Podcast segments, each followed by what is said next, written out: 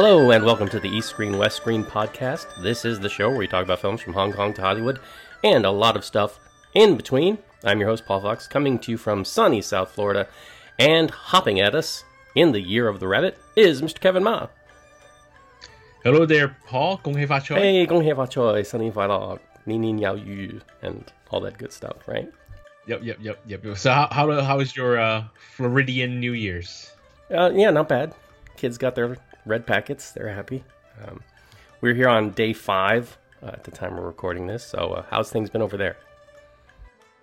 Uh, it's it's not bad because um this year is the first time in three years that everything really opened up um for Chinese New Year because uh if you remember last year we had the fifth wave so it was pretty quiet um and before same we had another wave so the theaters were closed for the last two years um but this year it really feels like um Hong Kong version of the typical Lunar New Year experience. The shops outside are closed for an entire week. They're closed for quite long. Actually, some of my favorite shops are still closed today. Um, and, and the malls, of course, are open, so they're packed with people, and the, the theaters are packed with people. So um, it's been it's been a really, you know, vibe vital, very um, revitalized uh, New Year for us here in Hong Kong. Yeah, one of the things they constantly talk about on various news channels is like the so-called um, post-COVID revenge consumerism, right? Whether it's revenge travel or now it's revenge shopping. Do you find that with the cinema? Have the cinema crowds been larger than you would expect?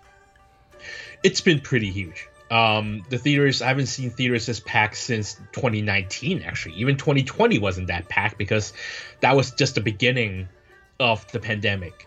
So people were already kind of scared to go to theater or some people were. So um, it was actually a quieter than usual even three years ago. So this is the first time i've seen since 2019 where actually every day of the holiday um, theaters were packed with people. I mean there we weren't we didn't really have a lack of choices um, well except a hollywood film. We didn't really have a big hollywood film to to carry the holiday like they the, like like before but we've had um three four local films and of course slam dunk is still a huge hit here. So it's been a very uh, fruitful and uh, i hope successful um, holidays for um, the theaters even though actually i just got some data yesterday that um, box office is still down 20% from 2019's chinese new year or lunar new year uh, holiday but it is up by 20% from 2020 so so both good news and bad yeah, because 2020 had uh, All's Well Ends Well 2020, which was terrible. terrible. It did not end well. That movie did not end well. But yeah, that movie did not end well. Yeah. you know, uh, I hope everybody out there listening is having a an excellent new Lunar New Year or Chinese New Year, as you you know, whichever way you prefer to call it. Um, we're here with a slightly different show. Uh, normally, this time of year, we like to get in and talk about all of the stuff that's out there um, for the Lunar New Year holiday. And uh, this year, I've managed to see one of those uh, range of films that have come out. I got a little bit lucky. And Kevin's going to talk about like two and a half of them. So we're not going to cover all of them, but we're going to cover what we've seen. And so Kevin's got a bit to cover, so I'm going to let him go first. Yeah, sure. I mean, I've seen. So we, we have officially, we had three Hong Kong New Lunar New Year releases. Um, those films are Sakra, the new Donnie Yen film, um, A Guilty Conscience, the the Dayo Wong film, and Everything Under Control, the uh, local comedy. We also had early screenings of um, Say I Do to Me, which we talked about last show, but it doesn't officially open until this weekend. Again, I subtitled it, so I'm not gonna, I can't really go into detail about what I think about the film. Now, have you guys gotten um, any release of the Wandering Earth 2? No, no, I mean, no one's no people in Hong Kong it, it still have. Well, first of all, it, it's funny because, um, as you know, Hong Kong audience has an aversion to mainland films. Still, um, there have been a couple of uh, recent releases over the, the December and November that didn't do well at all. Really came by without a blip on the radar. Um, and I think um, Edko, the distributor of the first Wandering Earth, um, has their own big Lunar New Year film. So they released that instead of uh, The Wandering Earth 2. Mm. And, you know, it is three hours long. It has. It doesn't have stars that are generally liked in Hong Kong, except maybe Andy Lau. But you know, even Andy Lau's you know films don't always do well in Hong Kong because one he has so many of them, right? So, um, he so I I don't know when if ever is going to come out because the commercial prospects of it is just so kind of weak. Uh, it, it, it, at least in Hong Kong, at least in Hong Kong.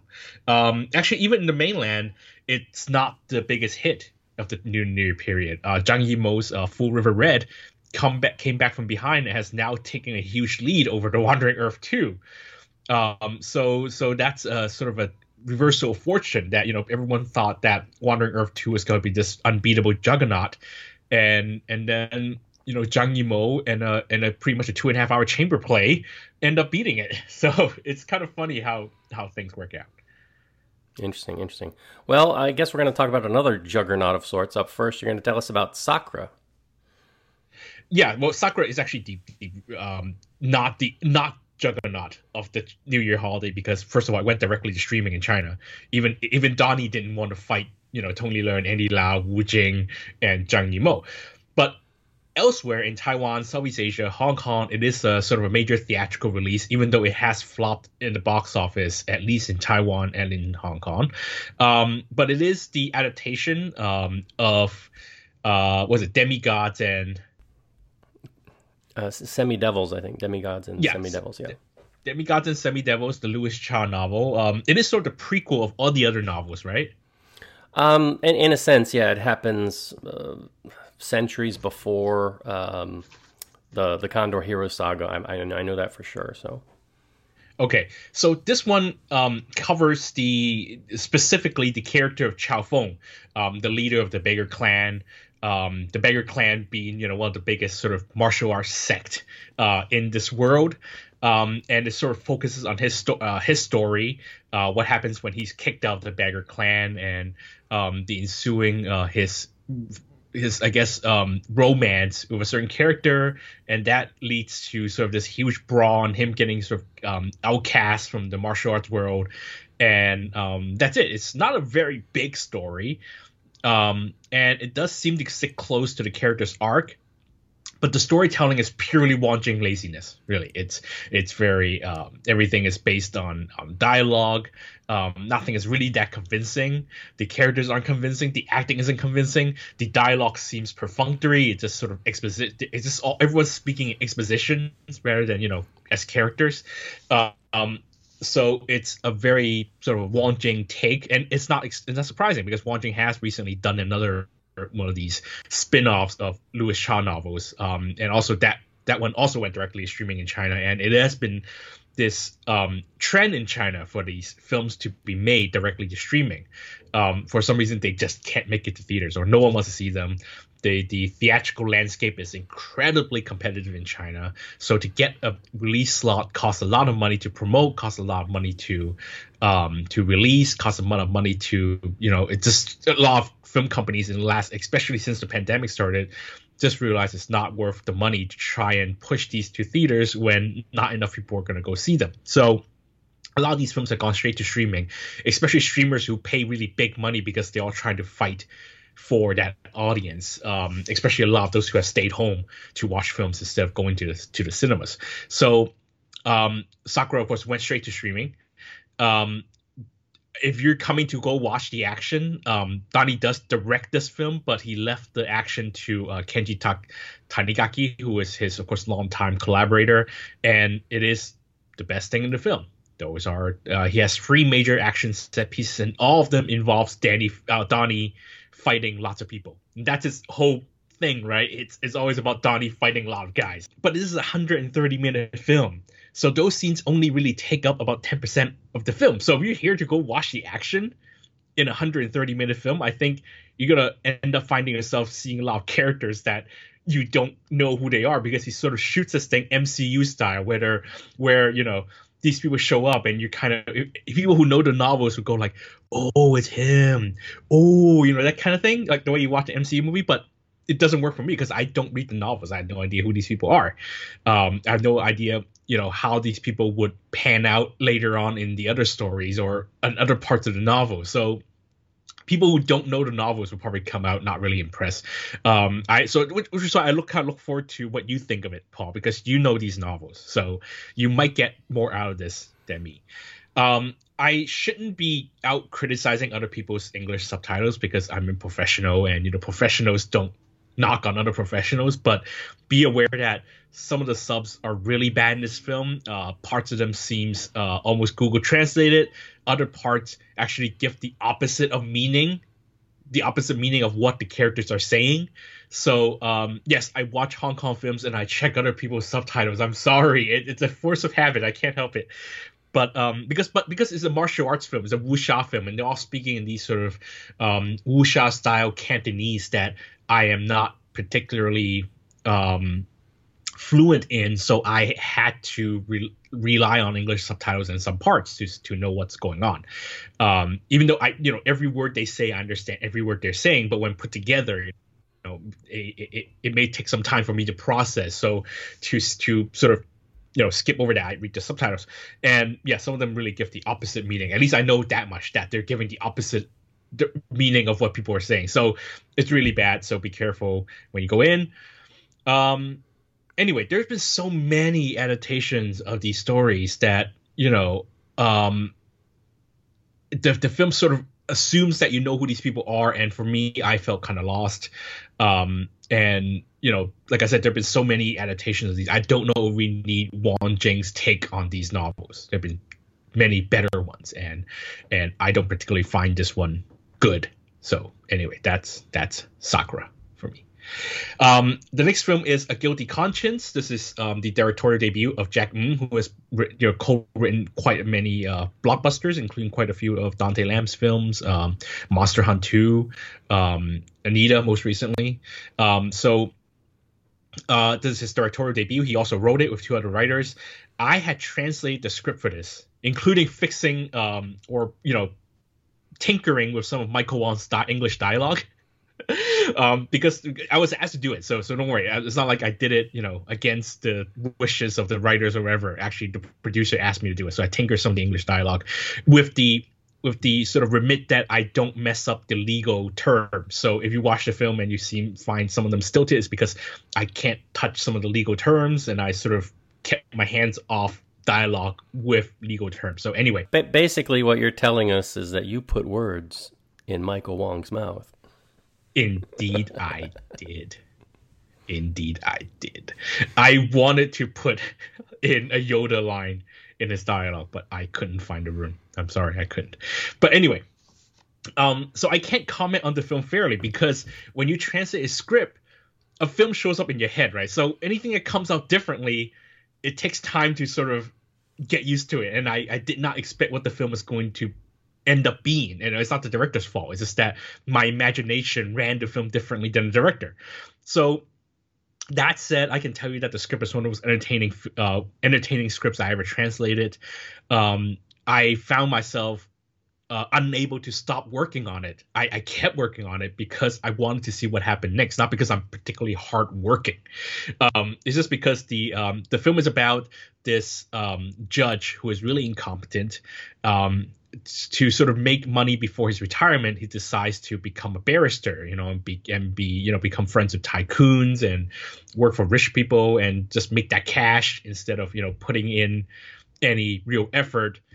But on his first first case, he takes on this case of a model who has been accused of um, um, hurting her daughter, neglecting her daughter to the point um, where she is seriously injured. And because of his incompetence, um, the model ends up getting uh, sent to prison for 17 years. So to make up for it, um, now he is sort of determined to make to make up for it. He decides to sort of work to help the poor and and the the you know the the oppressed, blah blah. Um, and of course, when new clues come out, he he actually um, brings the, the, the case to trial again. So that's the whole sort of storyline. Um, I find Dayo Wong's character really intriguing. It, um, I found the the case uh, really intriguing. I Wanted to see how it turned out. So I translated this incredibly quickly um, because it was just such a you know sort of page turner. Uh, so I really like that a lot. So I, I think um, a lot. Of, I hope a lot of people will see that when you when they see the film. Um, Dayo Wong. I know a lot of uh, foreign Hong Kong film fans don't get Dayo Wong. Even people those in Hong Kong. like like I know friend of the show Ross. He never understood Dayo Wong. Like no, he never got there, and which and it's fine because Dayo Wong's a stand up comedian and he is in fact he is the stand up comedian in Hong Kong. You know when um, there's a certain uh, Hong Kong born uh, a comedian in America who likes to go around tell people that oh, there's no stand-up comedy in Hong Kong. You know, that's why what I'm doing is so special. But actually, there's been stand-up comedy in Hong Kong since the late 80s and early 90s, and that's because of Dayo Wong. Dayo Wong is the pioneer of stand-up comedy in Hong Kong, and he started doing shows in very small venues, then going up to bigger venues like 5,000 people venue, and now he he does 40 sold-out shows in the Hong Kong Coliseum that's how big he is. So um, that's his sort of bread and butter. So his his humor has always been about this sort of sardonic wit and um, always been in his verbal expression. It's not he's not the type of slapstick comedians that people want to see in Stephen Chow films or even uh, Ronald Cheng films or whatever. Um, but you know he but he tried for that sort of slapstick film career, and it, you know it's never worked out because they never end up being very good because that's not really who he is.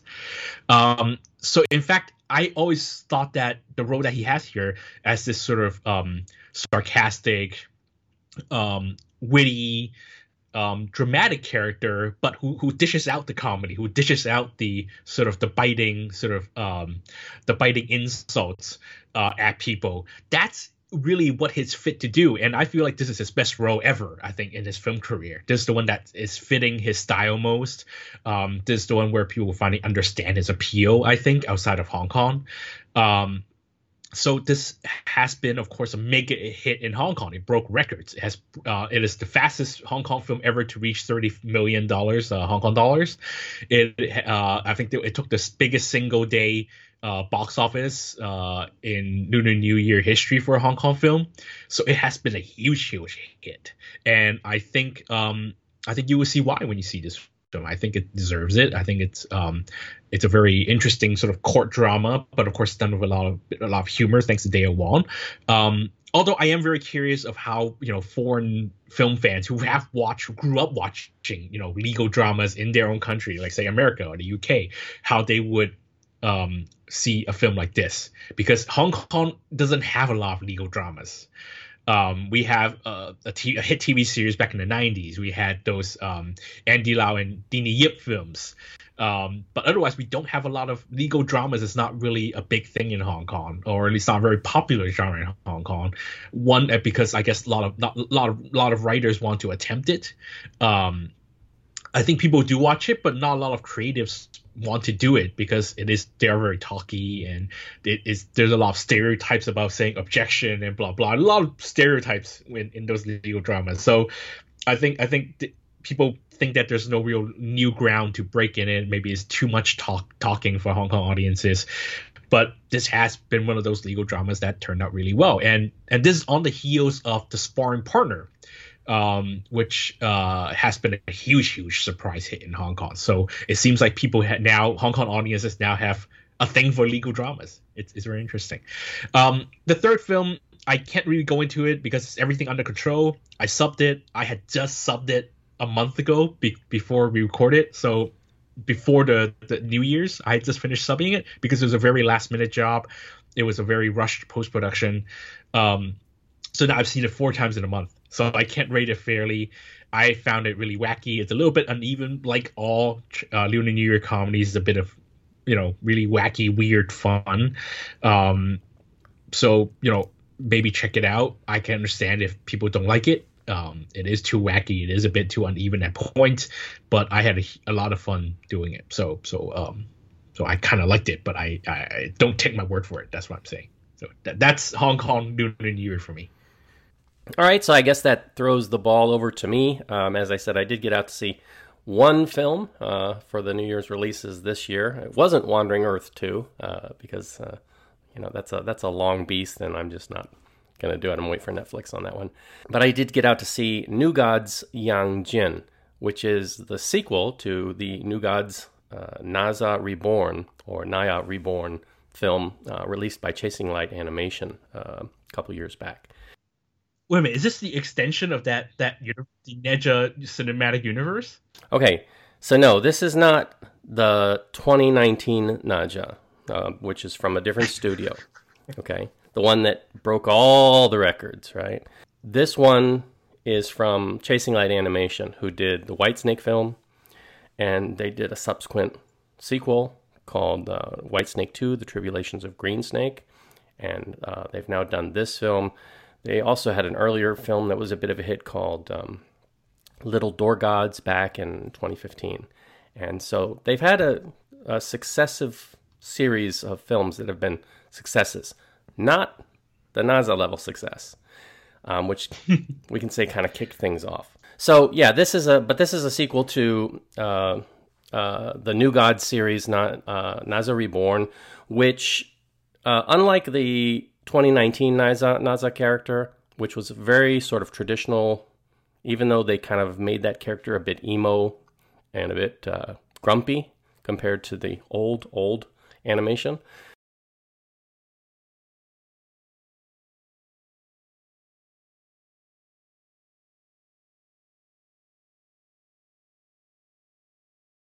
into sequels um, to that very classic work. Um, if you're not sure what that is, Investiture of the Gods or Ban is this big uh, literary work um, that predates the Journey to the West series um, and t- tells about sort of the gods, you know, people becoming immortals, and kind of found the, the foundings of heaven and, and this big wars that's going on at the same time. And there have been quite a few adaptations um, uh, even a couple animated ones. Uh, the I forget which year it came out. Do you remember Kevin? League of Gods, the sort of big, yeah. League of Gods. Wait, the, the live action one. Yeah, the live action one. The yeah, huge the huge flop flop, with, with, uh, with, every, Jackie with everybody in it, um, basically. Um, yeah, that that's Yeah, that was like that was like twenty. that's a live action version of this story, uh, Investiture of the Gods. Anyway, what they've done with these stories is they've said, okay, we're going to take these characters because they're popular. We're not going to retell the same story. We're going to push it, you know, into the future, well after the, the you know, the, the, the these stories, and that'll give us some room to play with these characters and do different things with them. The timeline is a bit muddy, and please do excuse me. I'm I'm still getting over a bit of a cold, so I'm having to hit the cough button every few minutes here. So, the story here is that it takes place about 1500 years after Fengshenbang, um, aka Investiture of the Gods, and Yang Jian, who's also known as Erlang Shen. He is the immortal who has the the middle third eye, who people will recognize um, not just from Investiture of the Gods, but also Journey to the West, because he fights Monkey King during the Havoc and Heaven segments. Okay, um, very powerful, you know, general and warrior up in in the Heavenly Kingdom. Very well known and well liked character.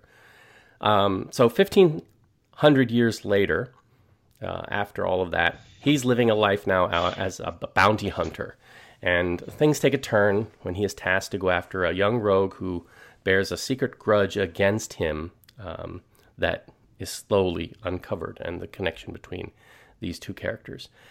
More than a few reviews have likened this um, sort of to sort of what they would call a, like a lackluster Cowboy Bebop. So if you're familiar with the anime Cowboy Bebop and kind of the slightly westernized theme that it goes for, even though it's sort of a science fiction kind of bounty hunter kind of thing. Um, with regarding to the tone, the musical cues, and a lot of that, they they kind of put that on here. Um, it, it's a mixture, I would say, between that and between these sort of fantastical wuxia elements um, that are still touching back to the sort of traditional iconography of these characters in these stories. As I said, the timelines here are a bit hazy. Um, according to the literatures, Investiture of the Gods happens in 15, 1600s BC, and then Journey to the West takes place roughly 7th century AD. Right? So these stories are seemingly, if you've seen um, New Gods, Nezha Reborn, um, you get an idea that this is supposed to be taking place kind of after Journey to the West, but you're not sure how long after. So it's a very kind of hazy timeline, but this animation, you know, and it's fantastical animations. These characters live in a steampunk wuxia world. Okay, that's why I said they really get to they get to play with these characters in a very different way than simply retelling them in that sort of traditional genre. Uh, Yang Jian he like cruises around on this sky ship, uh, as it were, as he as he goes after bounties, and there's kind of like this mixture between some steampunk elements, but some very traditional sort of Chinese mystical elements at the same time. Um, this film was uh, hinted at initially in post-credit scenes, both in New Gods, Nezha Reborn, and the second White Snake film, uh, Green Snake. You got to see an introduction of the character in the Nezha film, and then you got to see an actual short scene from the movie in the Green Snake film. This is a self-contained story, and there's a lot more kind of character background and world building going on than really anything else. Nothing really connects it back to the Nezha story except for a mid-credit scene. Um, and unfortunately, I can't really go into much detail beyond that because the film stopped running right in the middle that mid credit scene. So I didn't see the whole thing. oh, did they, did they MCU it as well?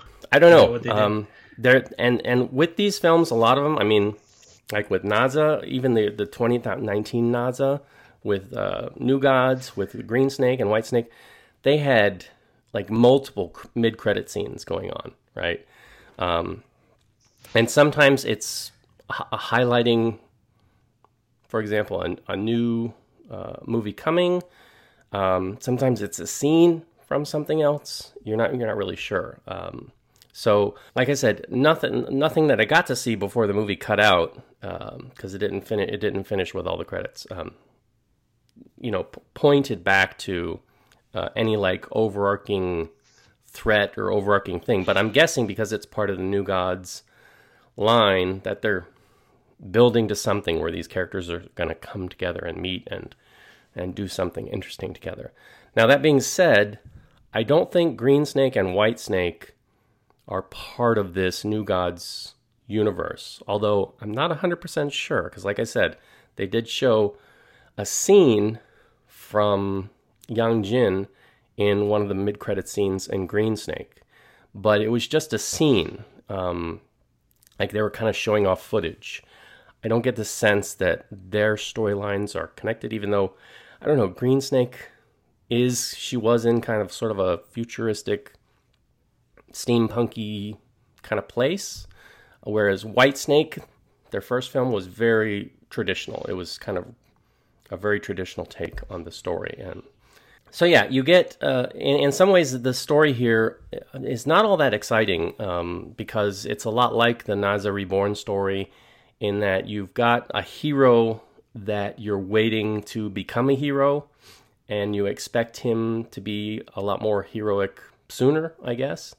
Um, and so it's kind of like it's you know it's it's not an origin story in this case. You know, it's not like the 2019 Nezha film. It's not like Batman where you've got to go through the whole origin because these characters, you already know their origin, but they're still having to sort of reinvent themselves in some way, shape, or form.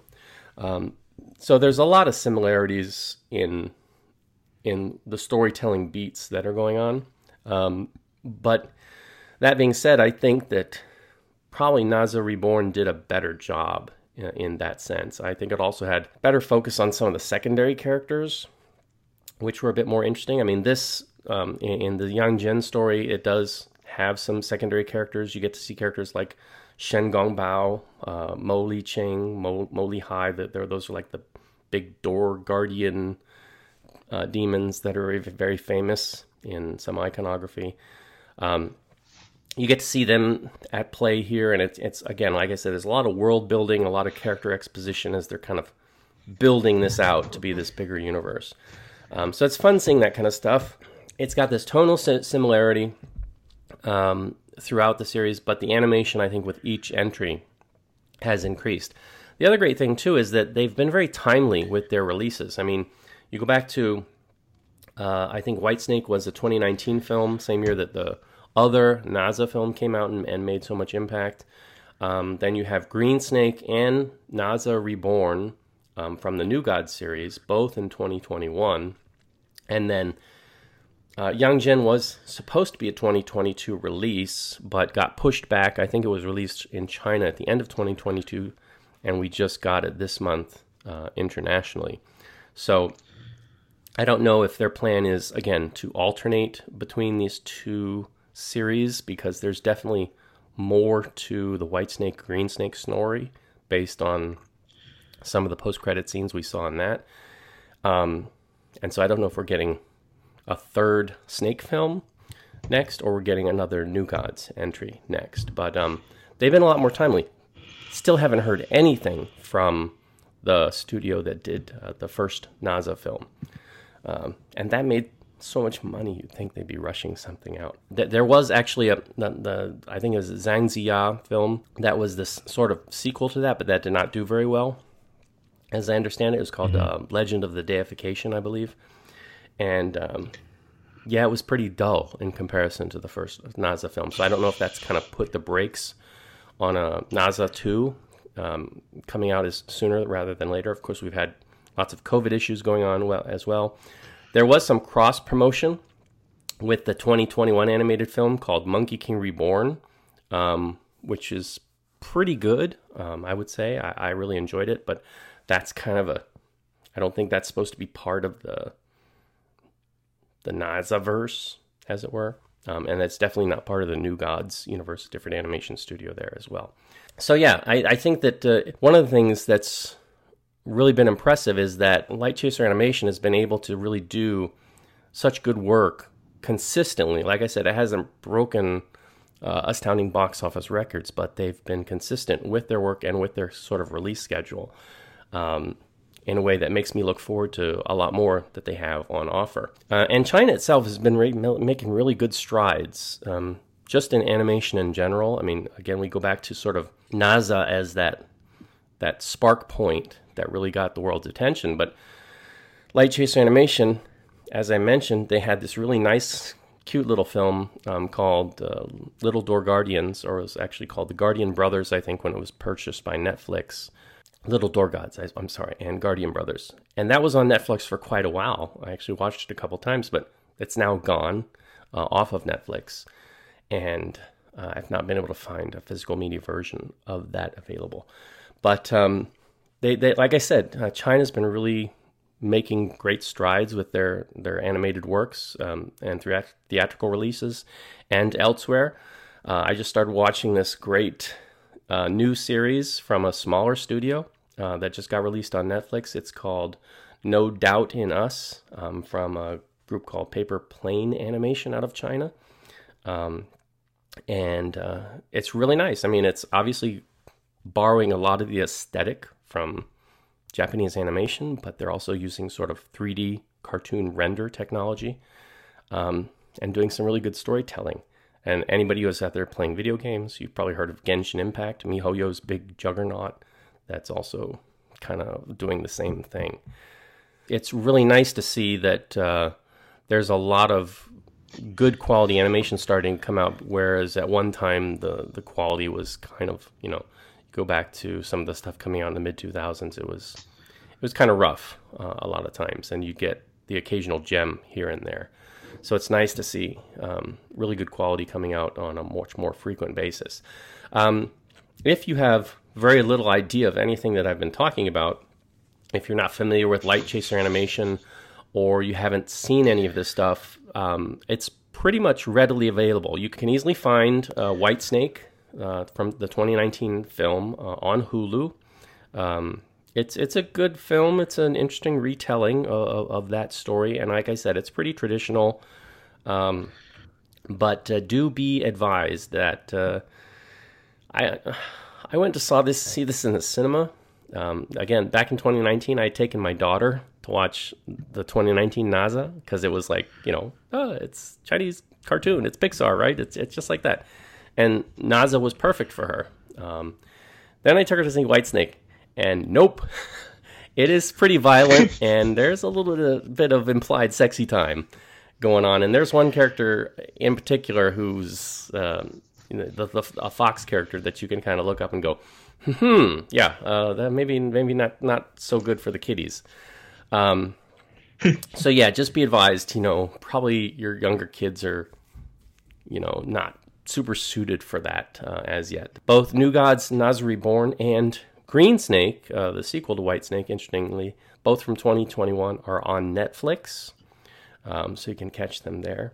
And I said, as I said, uh, Little Door Gods used to be there too, no longer there, unfortunately.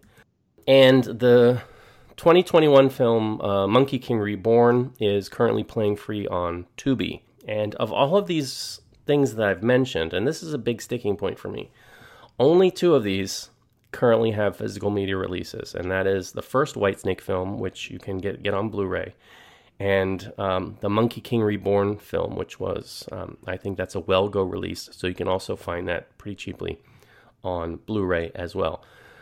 None of the other films have gotten physical media releases anywhere that I've seen. Not in Hong Kong, uh, not over in Southeast Asia. I think I've seen a Green Snake DVD released out of Korea, but it's only a DVD and it says it has no uh, English subtitle options. And it's pretty pricey. And I'm not sure it's an official release or not. But um, the other stuff, like I said, Guardian Brothers um, or Little Door Gods now gone from Netflix. And I find no official physical media releases of that anywhere, which is a shame. So, because that's like, I want to watch it again with my kids, and I can't. This is the thing that's we've talked about before, Kevin, that's really starting to irk me. And it seems especially true with um, this stuff that uh, seems to get swept up by Netflix. And even when they lose it, we don't seem to be, you know, anybody picking it up for physical media distribution. Yeah, I mean, that's the thing is, even in China, um, you know, or even India, where you know streaming has really taken off and people have really turned to content online, physical media is pretty much has vanished in China and in India, um, and it's left up to the rest of us in Hong Kong, Taiwan, um, Japan, maybe to sort of pick up the pieces. But yeah, the problem is that ne- same thing has happened in Taiwan. That Netflix went and swept up all these big Taiwan, uh, commercial Taiwanese films, and those have never come out in physical media because of Netflix. You know, anything that takes away business from Netflix, they sort of determine that they have to stop. I I assume that it's either one the local distributors don't find any value in, in putting out physical media release because it's on Netflix, or two, which is a bit sinister and bit cynical is that Netflix prevents these, actively prevents these from happening. And I don't know which it is because I don't read these contracts. I have no idea what the insider, um, whatever it is. It, it feels like both are possible.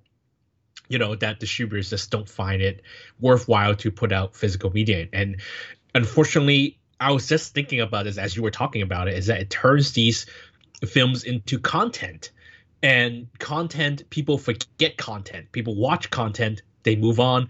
Films no, no longer have that evergreen or that extended value that they used to have. You know, back then when films sort of lived on physical media, they get rediscovered. They get um, people, you know, take action. They they actively rediscover films, or they actively have a longer shelf life, or films uh, are revived because of physical media and um, rep what we call repertoire repertory screenings uh, in cinemas. And you with streaming sort of just wiping up these films and sort of dispersing them like content. And and don't don't get me wrong, I love Netflix. I love my streaming services because it opens me up to so many so much more content. But the the, the sort of the double edged sword of this is is that they sweep up this content and they, they sort of throw it away. They have no idea what they have in their hands. They throw it away. No one wants to pick it up because once the content is off a streaming platform, their value is kaput. And therefore, there's no more need to waste money to distribute them in on physical media. That's what they're deemed as. Um, and we're left with only Criterion and Kino Lorber, the, the these distributors who sort of do art house films or, or who who deem uh, something that's artistically important, uh, they they deem those films as worthwhile for physical media, while everything in the middle sort of gets thrown away by the wayside, and it is a really sad situation. And um, you know that's unfortunately how it is. When even the country of origin uh, ignores these films or throw it away once they're you know out in the open and they sort of just throw away to streamers and try and reach uh, a, a biggest possible audience in a short amount of time the film stop stop you know being of value we were talking about those um Nezha, I already don't know where to get Nezha. I don't. I, I've already, I have half forgotten about that film until you mentioned um, this one, and I forgot, and I mistakenly thought it has to do with Nezha because there has been so little word, like you said, so little word of what happened to that studio. And even though Nezha was just a few years ago, and it's sort of been already forgotten because it's already come, its sort of content cycle or its con, its value as content has already come and gone, and that's really sad. Yeah, um, uh, the good thing with Nezha is that they did get physical media releases for the the 2019 one. Um, I think I, I originally bought the uh, there was a Hong Kong Blu-ray that came out. I think I don't know is it was it Wellgo who had the rights in the states? Yeah, Wellgo had the release rights in the states, and they're pretty good about putting Blu-rays out. So they have a Blu-ray for that, and they have a 4K uh, UHD Blu-ray for that one as well. That's pretty cheap. I mean, and, and still easy easy to get. And that's still on Netflix too, I believe. Um, and that's not to be confused with again, New Gods, Nezha Reborn, different thing, different studio altogether. Do check out all this stuff, and I would say, yeah, if um, if you're on the lookout, do try and get out and see a Guilty Conscience wherever it comes out at, because that's the one that uh, I'm really looking forward to out of everything this Lunar New Year.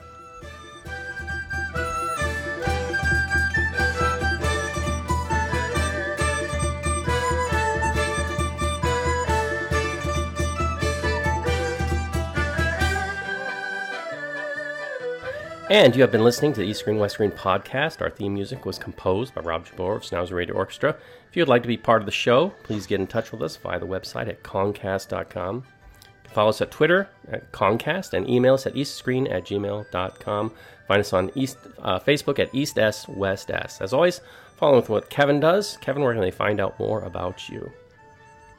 You can follow me on Twitter. I am at the Golden Rock. That's one word at the Golden Rock. Um, if you're looking out for you know films I've worked on for no other reason than I've worked on it.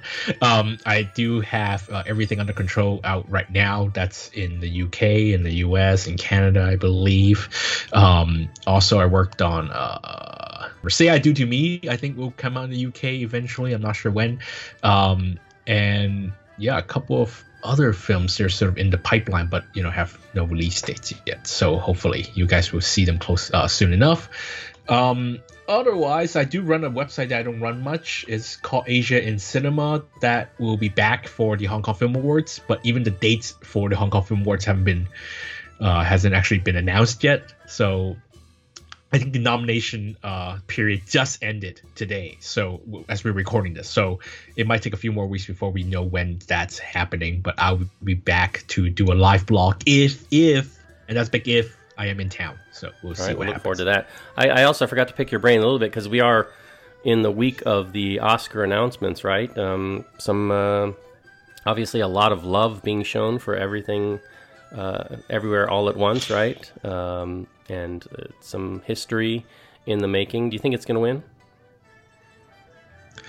Um, I think it's 50-50. I think that you do have older um traditional writers, uh, I mean I mean voters who will go for something like the Fabelmans and I am a huge fan of the Fabelmans. I love Spielberg and I am also a big fan of everything everywhere all at once. So, um it, it didn't win the Golden Globes, which doesn't matter because the voters do not overlap.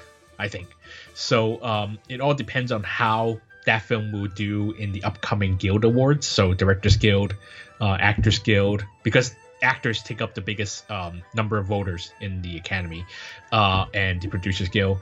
Um, and the Writers Guild. So let's see what happens in those first. If they all go for Spielberg, then it's Spielberg. If it's sort of 50 50, then it's all sort of up in the air. I don't, well, one, I don't get paid to do this and even the people who do get paid to do this can't give you an exact guess. So um, I don't want to say I'm siding with each of the films. I'm not really the one who wants. He- who I don't really chase headlines. You know what I mean? I'm like, oh, cool. So, so you know, oh, she'll be the first, blah blah blah. He'll be the first, blah blah. This one will be the first, blah blah. I mean, the thing is, well, is the film good enough? First of all, I don't want it to be a token award. So, um, let's see what happens. I like both frontrunners equally. Um, I like them both quite a bit, and um, I do. Yeah, so it is in the end. I think it's gonna be between be, be between the Fabelmans and Everything Everywhere All at Once. So, yeah. I was reading one article too that was talking about, sort of lamenting the fact that RRR did not make it into Best Picture category. Yeah, so RRR, um, for internal reasons or whatever local reasons, uh, it was not selected for the Best Foreign Film race uh, at the Oscars uh, by India. So, but it was eligible in all the other categories, and I'm thrilled that Naatu Naatu got um, nominated for Best Original Song. But yeah, with the four sort of you know now I think they have to nominate ten films for Best Picture, and it's and RR still didn't get in, and it's okay because at the end of the day, a lot of the voters are more traditional. Um, they're not going to be into these this three hour over the top, and let's face it, a bit corny, a bit cheesy uh, film that is quite squarely against white colonizers. You know so they're not going to be very much into this film. So it's okay. I understand why it didn't get in. Um it's understandable. Um you know you know how everyone talks about snubs? The thing is uh, uh, except for best picture there can only be five films. There can only be five nominees for each category. So when you're saying this film got snubbed this film got snubbed this film got snubbed are you willing to say the films that got nominated which film not that got nominated shouldn't be there? And can you narrow down five nominees that you would vote for? You know and try not to think about it. You know are you gonna say avatar has you know worse directing than than say everything everywhere all at once? No because i mean it's a huge undertaking avatar is a huge undertaking and it's a huge technical feat and it is very engaging film so it's very weird. Are you going to say uh, Cate Blanchett shouldn't be there, uh, shouldn't be nominated over a certain nominee that got snubbed, uh, that didn't get nominated? So you know that kind of, that kind of conversation, it's it's all very ridiculous to me because like there are only five, and yeah, some of the choices are a bit uh, safe, but that's the sort of the democratization of the Oscars. It represents the view of thousands of people rather than say one organization of say 10 people like a film jur- film festival jury or something. It is a huge vote. So this is what it, it's saying you know i think it feels like it's saying more about the entire hollywood industry what p- those people see films at large rather than saying the academy or what the oscar is saying. It's it's a sort of a democracy kind of thing. So if you're going to fix anything fix all of Hollywood, fix everyone who works in Hollywood, not just the Academy. You can't really fix the Academy because the Academy don't choose the films. But anyway, I, I can't go on and on about this. But yeah. All right. Well, there you have it, folks. We will hopefully be back to talk about these things uh, once the awards are over. As always, please do check out our friends over at the Podcast on Fire Network. And until then, this has been the East Screen West Screen podcast saying, We wish you a happy Chinese New Year, and we'll see you next time. See you next time, everybody.